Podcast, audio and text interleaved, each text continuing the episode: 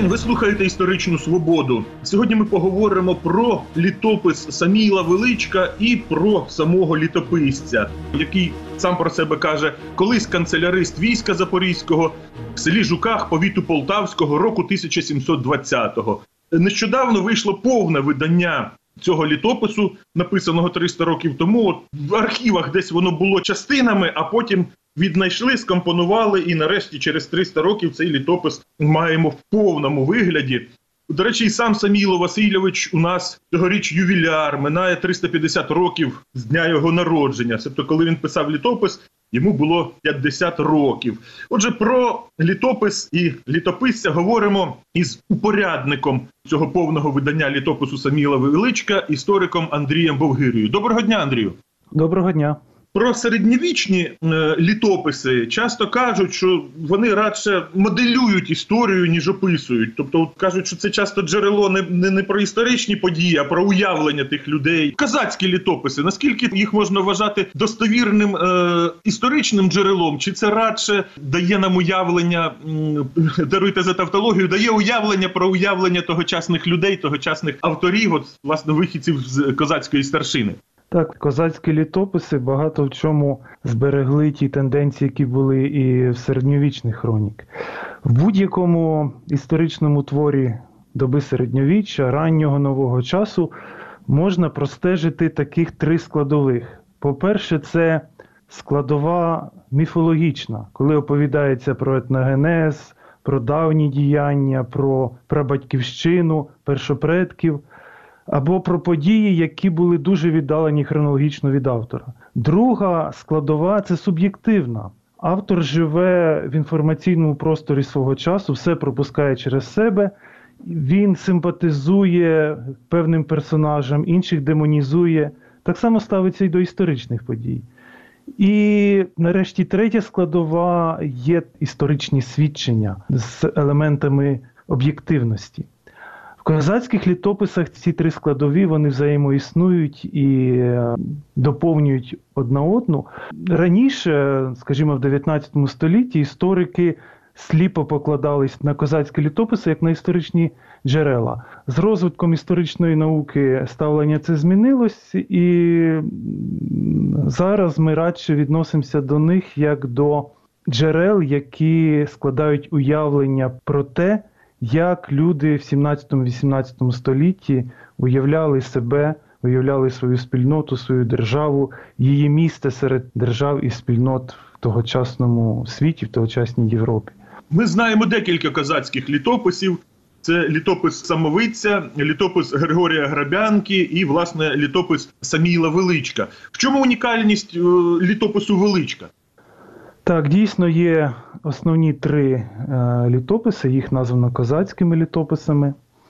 А всі вони оповідають про події е, з історії Гетьманщини від її заснування, з е, екскурсами в давню історію, в історію етногенезу. Два літописи самовиці Грабянки дійшли до нас в десятках копій, десятках списків, які були виготовлені ще в 18 столітті. Жодного оригіналу їх не збереглось. І лише єдиний літопис Величка дійшов до наших днів в своєму оригінальному первозданному вигляді. І в цьому є його величезна цінність, але не лише в цьому. Цей твір найдокладніший, систематичний виклад історії Гетьманщини від її заснування до початку XVIII століття з передумовами виникнення Гетьманщини, з описом часів гетьмана Сагайдачного, перших козацьких повстань до Богдана Хмельницького. Цей твір є найбільший в порівнянні з іншими козацькими літописами, адже його об'єм складає близько півтори тисячі а, рукописних сторінок. І цей твір можна вважати таким собі першим протонауковим твором з української історії. Адже величко створюючи свій текст, опрацював близько 270 документів, більше 20 історичних праць, стільки ж літературних творів. Все це він поєднав в своєму творі не просто механічно, а кожен документ, кожен фрагмент з тексту він поміщає відповідний контекст.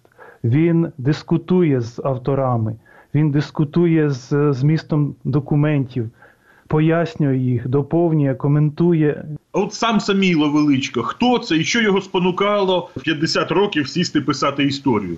Ну, для цього варто а, виділити два моменти: передумови і, власне, той поштовх, який спонукав його до створення цього масштабного тексту. Передумови були наступні. Величко був військовим канцеляристом. Що це значить? Він, е, говорячи сучасними термінами, він був державним службовцем, скажімо, Офісу президента чи Кабміну. В той час це була гетьманська канцелярія і Генеральна військова канцелярія. Він мав доступ до величезного числа документів державної ваги, які він міг використовувати як джерела для своєї праці. Крім того, він був освічений. Він закінчив Києво-Могилянську академію, вищий навчальний заклад в тогочасній Гетьманщині. А, Був дуже ерудований, знав е, декілька мов, принаймні латину, польську, німецьку. Це йому допомагало створювати свою, свою працю. На початку 18 століття, орієнтовно в 1704-703 році, сталася подія, яка змінила його світогляд, змінила його а, мотивацію для, до написання твору. Він здійснив подорож а, в складі військового контингенту а, на правобережну Україну, яка в той час уже була за кордонням, це була Річ Посполита. І побачене ним вразило його дуже. Це була спустошена країна, це були зруйновані міста, зруйновані будівлі. І він в цьому тексті своєму сам питає, що привело до цього? Як сталося, що колись квітучий козацький край, колиска козацької державності перетворилась на руїну? Він каже, що спробував спитати старожилів, ніхто не знає. Спробував дошукатись правди в, як він називає, в реєстриках наших, тобто вітчизняних, бардзо щуплих, але правди дошукатись не міг.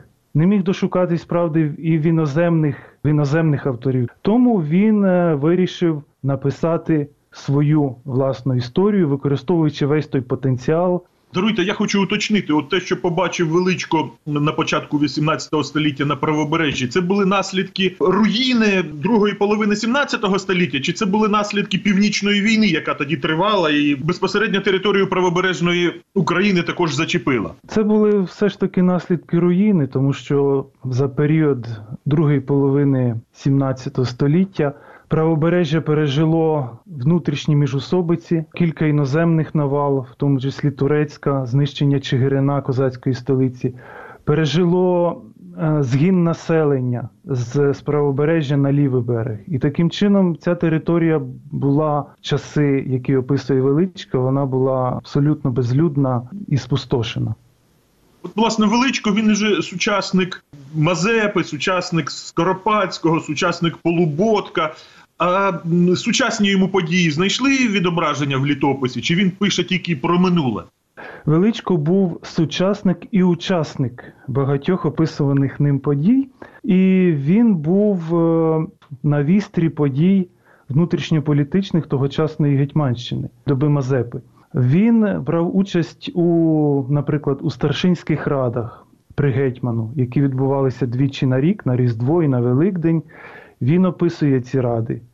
До речі, доступ до них був суворо обмежений, і завдяки величку ми можемо певним чином складати уявлення, як вони проходили. Він був свідком старшинських міжусобиць, які відбувалися в той період, е, інших внутрішньополітичних подій. І е, деякі свідчення з літопису його є унікальні, які ми не можемо знайти в інших джерелах, а лише складаємо уявлення про них завдяки оповіді Саміїла Величка. А власне, північна війна, зруйнування Батурина, все це знайшло відображення. Ні, на жаль, Величко завершив свій твір на 1701 році, хоча він прожив до 1729 року. Він не став описувати події, драматичні події 708 року, 709 років. Очевидно, на це вплинули обставини його особистої біографії. В 1708 році він був заарештований, потрапив в полон як прибічник гетьмана Мазепи як Мазепинець, і перебував в ув'язненні до 1715 року. Лише в 15 році він звільнився.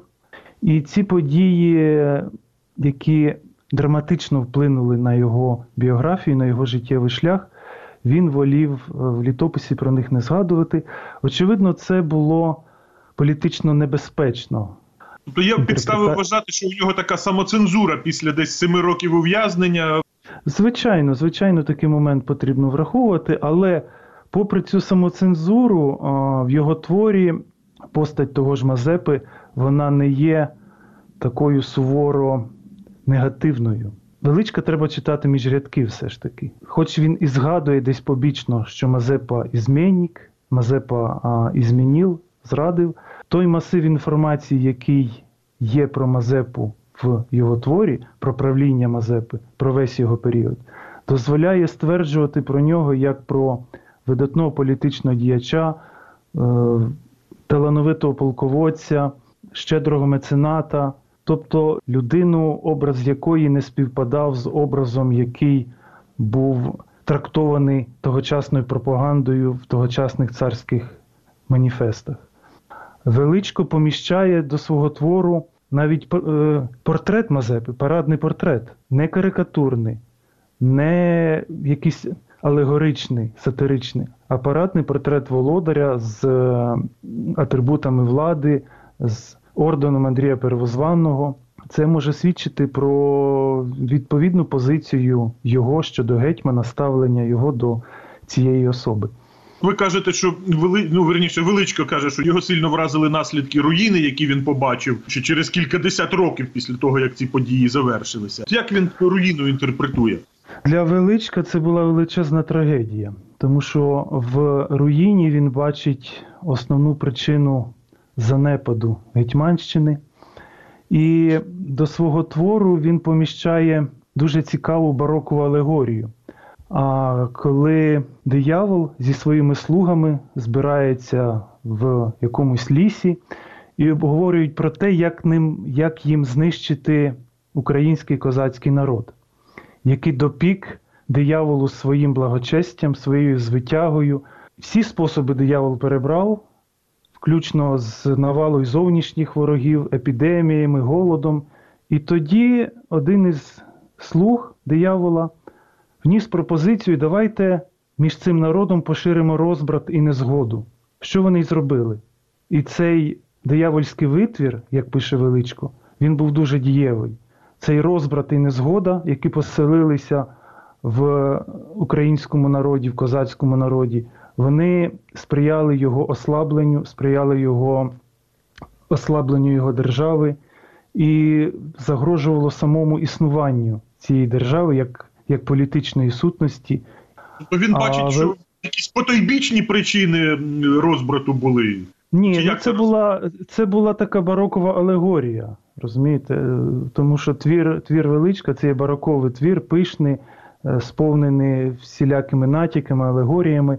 А основну причину е, все ж таки він бачав в владних амбіціях сильних світу того, претендентів на гетьманську булаву, старшини, яка воліла свої зусилля витрачати не на розбудову держави, не на відпір зовнішнім ворогам, а на внутрішній міжособиці задля досягнення якихось своїх цілей. Нещодавно записував одну передачу на козацьку тему, і в коментарях до неї один читач чи слухач слушно зауважив, що багато про життя діяння гетьманів, полковників, царів, королів, султанів, ханів. Е, А що можна довідатися з літопису, з того ж літопису Саміла Величка, про життя тогочасних пересічних українців, селян, міщан? Ну, ви знаєте, головною е, ідеєю твору величка це все ж є ідея держави і її історії. Він намагається легітимізувати цю державу, створивши наново її історію. Адже їй е, на момент написання твору виповнилось лише 70 років, в той час як історії сусідніх держав нараховували сотні років, мали свої династії, і величко намагався помістити цю державу, Гетьманщину, в один статус з, з державами сусідів. Тому все-таки головним завданням, головною метою це є висвітлення тих подій, битв, міжнародних договорів, ну, внутрішніх міжособиць в тому числі. Тобто якихось опорних пунктів, які, на які спиралась історія держави. Але все ж таки однією із головних концепцій цього твору це є ідея існування єдиного народу козакоруського, малоросійського, тобто це все синоніми. Цей народ, на відміну від, від традицій інших, наприклад, тих же поляків, він включав не лише еліту, не лише шляхту, а всіх і селян, і ремісників, і, і козаків. Ви кажете, величко пише історію держави, а для нього держава це Гетьманщина, чи військо Запорізьке, чи Малоросія, чи Україна, чи, чи Русь. Що для нього держава? Як він її називає і ідентифікує?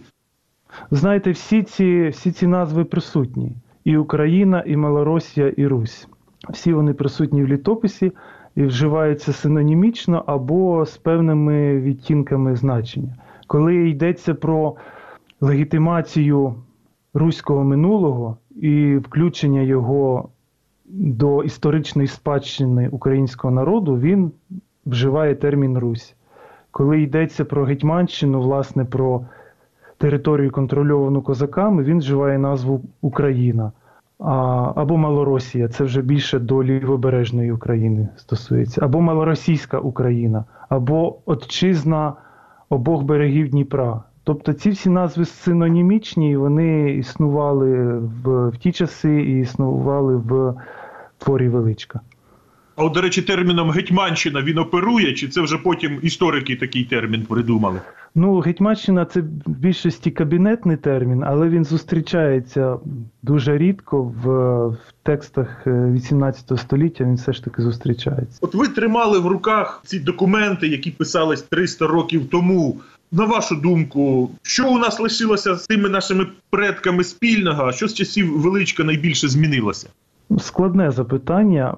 Я можу багато в чому деталізувати, але краще, от ви ті деталі визначте, які вас найбільше вразили. Це все ж е, та ж сама ідея єдності, яка була дуже актуальна в часи величка і в часи всього існування Гетьманщини, і яка залишається актуальною донині. І відсутністю єдності користувались як тоді зовнішні вороги для ослаблення держави, так і користуються зараз. Я би сказав, це була спільна риса і залишається спільною рисою часів величка і сьогодення. А от мова, скажімо, якою пише величко, і та мова, якою пишемо ми зараз, наскільки це одна мова, чи, чи, чи дуже вже змінилося? Величко писав тогочасною офіційною мовою, діловою українською мовою, якою писались гетьманські е, універсали, інші документи, офіційні документи Гетьманщини. Вона наближена до сучасної української, але все ж не тотожна їй, містить е, певні риси, які вирізняють її, містить е, слова, які вийшли з ужитку сучасного. Але я думаю, читач, який буде читати літопис величка, він все ж е, зрозуміє зміст написаного, тому що все ж таки основа залишається тією ж самою. Я не скажу, що мова, якою написаний літопис величка, вона була розмовною в ті часи. Це була все ж таки канцелярська офіційна мова. Є підстави вважати, що сучасна українська мова була в ті часи також. Сліди розмовної української мови ми можемо зустріти в тогочасних е, рецептурниках, збірниках пісень, в інших якихось джерелах, текстах. Дякую. Це була історична свобода із упорядником нового видання літопису Саміїла Величка, істориком Андрієм Бовгирею. Ми говорили про цей документ і про самого літописця. Передачу провів Дмитро Шурхало. На все добре.